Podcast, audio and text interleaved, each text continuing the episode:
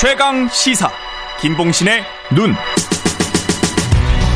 네, 최근의 최강시사 여론조사로 읽는 정치 이야기 김봉신의 눈 여론조사 전문업체 메타보이스 김봉신 대표 자리하셨습니다. 안녕하십니까? 안녕하십니까? 예, 오늘은 뭐 굉장히 조사가 많아서 드문드문 예, 네. 개요는 설명을 해 주십시오. 먼저 어, 한국갤럽 예, 예. 한국갤럽이 지난 5월 17일부터 19일까지 3일간 전국만 18세 이상 남녀 1000명을 상대로 무선 90% 유선 10% RDD 표본 프레임에서 무작위 추출하여 전화 면접 방식으로 이루어졌습니다. 음. 표본 오차는 95% 신뢰 수준에서 플러스 마이너스 3.1%포인트, 응답률은 11.3%입니다. 예. 자세한 사항은 중앙 선거 여론조사 심의위원회 홈페이지를 참조하시면 되고요. 예. 예. 17일부터 19일까지 3일간 한 겁니다. 취임 후두 번째 조사고 윤석열 대통령의 직무수행 평가 결과는 예, 예. 예. 잘하고 있다라는 긍정 응답이 여전히 이제 절반 정도인 51% 지난주 52%였으니까 이제 큰 차이는 없습니다. 그러네요. 예, 부정답은 근데 약간 네. 3% 포인트 하락해서 네. 좀 적어져서 34%가 됐고요. 긍부정 예. 격차 17% 포인트로 긍정이 우세합니다. 예. 예. 그 다음에 이제 주요 정당 지지율 변화는 어떻습니까? 아, 예. 이게 좀 음 그 추인 컨벤션 효과 때문에 음. 더불어민주당이 지난주에 10%포인트 하락해서 31%였는데요. 그렇죠. 아, 추가로 2%포인트 추가 하락해 아, 30% 선이 이제 돌파, 하향 돌파돼서 음. 29%가 됐습니다. 예. 예. 그리고 국민의힘은 국민의힘은 이제 43% 역시 2%포인트 하락했지만 예. 40% 선을 유지해서요. 예. 어, 격차가 14% 포인트로 어, 지난주하고 격차는 동일합니다. 이건 역시 이제 정부 출범의 컨벤션 효과 예, 예. 라고 해야 되겠죠? 예, 맞습니다. 예, 17일부터 19일까지였으니까 5.18 민주화운동 기념식에 참석하고 맞습니다. 대통령이 예. 뭐 이런 것들도 좀 영향을 미쳤을 수도 예, 예. 있겠네요. 걸쳐 있습니다. 예, 예. 예. 6일 지방선거까지 이제 일주일 남짓 뭐 얼마 안 남았네요, 진짜. 예.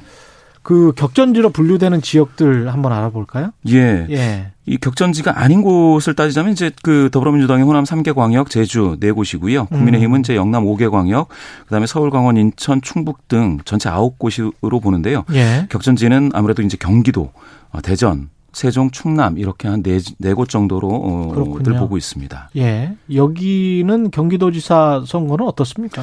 경기도지사가 처음에는 이제 그 김동연 후보가 이제 우세하지 않겠느냐 이렇게 음. 점쳐졌었는데 어, 최근 나오는 조사로 따지면은 음. 어, 김동연, 김은혜, 김은혜, 김동연 두 후보가 초박빙, 초박빙, 예, 상황을 보여주고 있고요. 지금 말씀하시는 거는 KSOI 조사? 예, 예, KSOI, 예. KSOI 이번 조사에서도 김동연 42.7, 김은혜 42.1, 0.6%포인트니까요.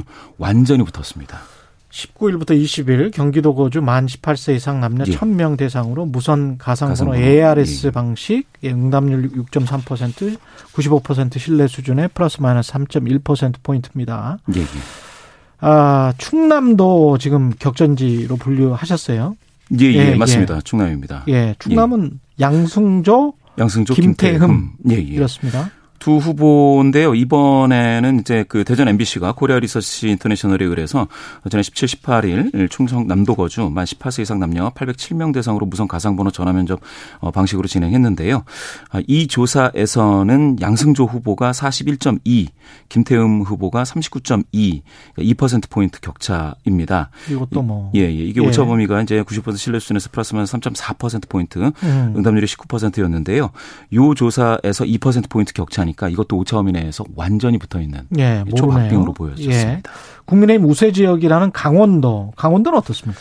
강원도가 예, 예, 예. 우세 지역으로 이제 아까 예. KSOI 조사입니다. 맞, 맞습니다. 예. 강원도 조사 개요는 말씀드렸고 예, 예. 우세 예. 지역으로 어, 국민의힘 우세 지역으로 보는데요. 그 이유는 음. 이제 이광재 후보가 많이 따라와서 오차범위 이내 붙는 조사도 없지 않아 있었습니다만서도 음. 한 번도 이제 우세를 오차범위 내에서라도 보인 적은 없습니다. 음.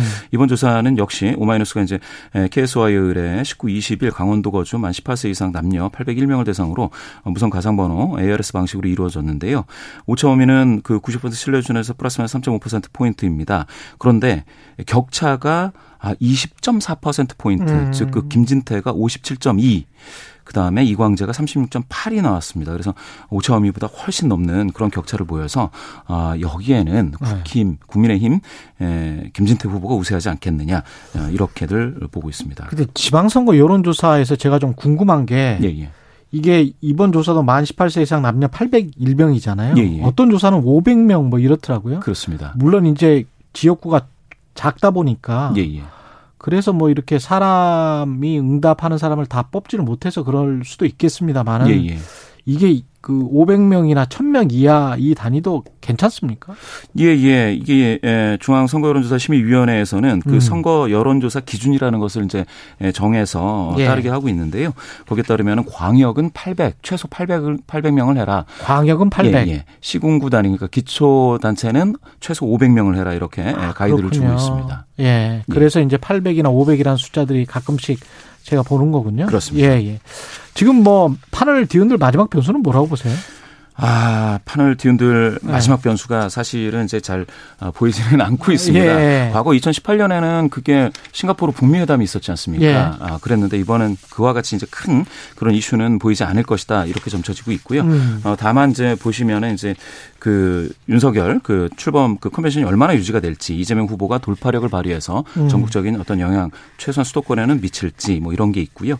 그리고서 나머지는 이제 후보 인물론으로 많이 이제 보여질 것 같습니다. 후보 인물론. 근데 네. 이제 후보 지방선거 같은 경우는 근데 누가 나왔는지도 모르겠다는 분들이 많아서 그렇죠. 광역 단위는 최소한 자기가 살고 있는 곳에 네. 광역 후보라든지 그다음에 시군구 후보는 어느 정도는 알고 있기 때문에요. 관심이 네. 있으면 거기에서 인물론 누가 더 인물이 좋으느냐, 좋, 좋, 좋으냐 뭐 이런 걸 보겠죠. 플랭 카드랄지 현수막이랄지 뭐 이런 거를 보고 예, 예. 세를 판단하는 그런 방법 같은 건 없을까요?